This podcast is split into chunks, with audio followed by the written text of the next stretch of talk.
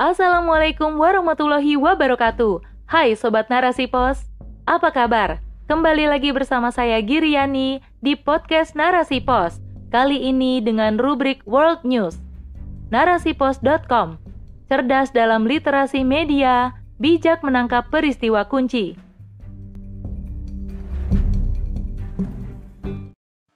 Banjir imigran muslim di Inggris, pertanda kebangkitan Islam oleh Hesti Andira.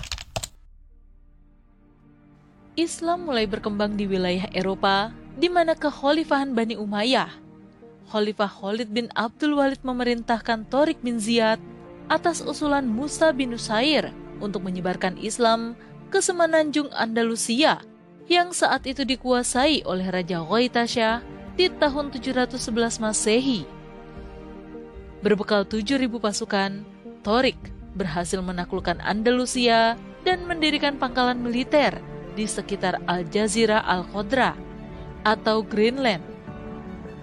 Keberhasilan penetrasi di wilayah Spanyol menjadi cikal bakal perkembangan Islam di Eropa, termasuk Rusia, Turki, Inggris, dan beberapa wilayah lainnya.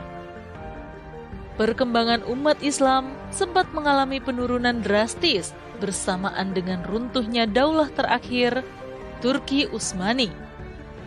Namun berkat semangat para pejuang dakwah serta ridho Allah Subhanahu wa taala, Islam mulai berkembang pesat kembali di kawasan Eropa, terutama Inggris.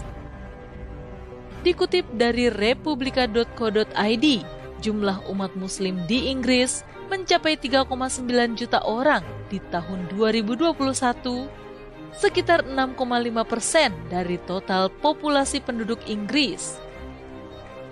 Kenaikan ini ditenggarai dipicu oleh dua hal, yaitu banyaknya imigran dari negara-negara terdampak perang, serta meningkatnya jumlah kelahiran di keluarga muslim.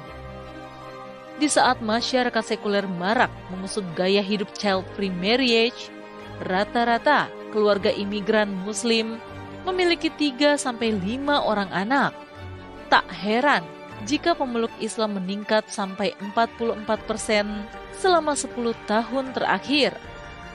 Inggris menjadi bagian dari Uni Eropa pada 1 Januari 1973. Dengan demikian, Inggris terikat dengan kebijakan yang dikeluarkan oleh Uni Eropa, termasuk kebijakan imigrasi dan free movement persons yang berimbas pada mudahnya akses memasuki wilayah Inggris. Banjirnya imigran yang masuk ke Inggris tak urung berdampak pada berbagai permasalahan sosial terkait kriminalitas dan kesenjangan ekonomi yang akhirnya memicu Inggris mengajukan referendum untuk keluar dari keanggotaan Uni Eropa. Jika ditelisik dari dasar, akar permasalahan yang menjadi penyebab banyaknya imigran Muslim yang masuk ke Inggris adalah karena tidak stabilnya keamanan di negara asal perang yang berkecamuk di Tunisia, Libya, Ukraina, Suriah, Irak, Afghanistan, dan Palestina, serta harapan hidup di negara-negara Eropa yang makmur, membuat rakyat berbondong-bondong meninggalkan daerah konflik. Ditambah lagi dengan fenomena Arab Spring di tahun 2011, yaitu serangkaian gelombang protes dan demonstrasi yang ditujukan untuk mengubah negara-negara Arab yang berhaluan autokrasi menjadi negara yang menerapkan demokrasi. Berbagai konflik dan kekerasan di wilayah Timur Tengah ini menyebabkan kesengsaraan bagi rakyat. Akhirnya, demi keselamatan hidup, mereka memutuskan mengungsi ke wilayah Eropa yang secara geografis tidak terlalu jauh dari negara asal. Eropa terdiri dari berbagai negara yang mengusung ideologi kapitalis tak dapat dimungkiri, negara-negara yang menjadi tujuan utama para imigran Muslim ini menerapkan sistem hidup yang jauh dari penerapan Islam dalam segala aspek kehidupan. Meskipun sudah dibanjiri imigran Muslim, kondisi ini tidak menjamin para imigran akan leluasa menjalankan syariat dalam kehidupan sehari-hari. Kesenjangan ekonomi, kurangnya keterampilan, dan tingginya tuntutan kebutuhan hidup tak urung membuat para pengungsi ini lebih disibukkan masalah duniawi ketimbang berjuang menegakkan syariat.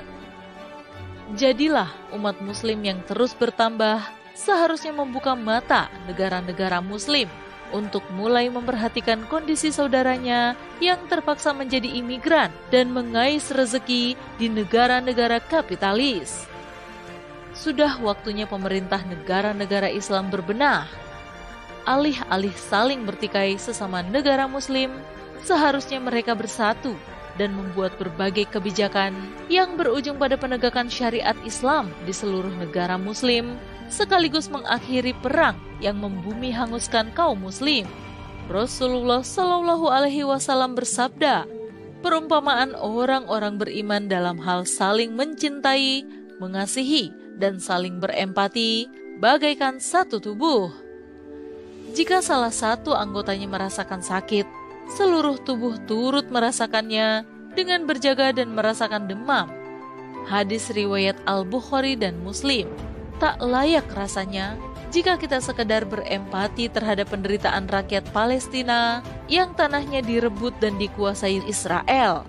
Tak cukup kiranya jika kita hanya melontarkan kecaman terhadap permusnahan dan pengusiran etnis Muslim Rohingya di Myanmar Empati dan kecaman tidak lantas membuat umat Islam merdeka dari jajahan kaum kapitalis. Umat membutuhkan suatu pemerintahan yang bisa menjadi perisai, pelindung, dan peri ayah. Jumlah umat Islam di dunia saat ini mencapai 1,91 miliar jiwa seperti dilansir dari laman cnn.com. Sebagai agama kedua terbesar di dunia, sudah seharusnya umat Islam bersatu dan memperjuangkan tegaknya syariat Islam dalam suatu daulah. Di bawah pemerintahan yang benar-benar menjalankan syariat Islam, umat Muslim akan terlindungi dari eksploitasi kaum kapitalis. Daulah akan mengembalikan kehormatan dan kemuliaan umat Islam, karena sesungguhnya kita adalah umat yang terbaik sebagaimana firman Allah Subhanahu wa taala yang berbunyi, "Kamu adalah umat yang terbaik yang dilahirkan untuk manusia, menyuruh kepada yang ma'ruf dan mencegah dari yang mungkar." Dan beriman kepada Allah.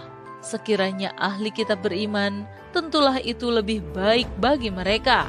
Di antara mereka ada yang beriman dan kebanyakan mereka adalah orang-orang yang fasik. Quran Surah Ali Imran ayat 110. Hotimah Sejak runtuhnya daulah Turki Utsmani di tahun 1924, sejak itu pula umat muslim hidup tercerai berai menjadi negara-negara kecil yang mudah diintervensi kekuatan asing. Bahkan negara dengan umat muslim sebagai mayoritas tidak luput dari penerapan sistem kapitalisme yang berujung pada eksploitasi ekonomi dan merebaknya korupsi. Semua ini terjadi karena syariat hanya diterapkan sebagian saja. Sebagai umat yang terbaik, sudah waktunya kita meninggalkan sistem hidup kapitalis dan berjuang menerapkan syariat Islam secara kafah. Allahu a'lam bishawab. Wassalamualaikum warahmatullahi wabarakatuh.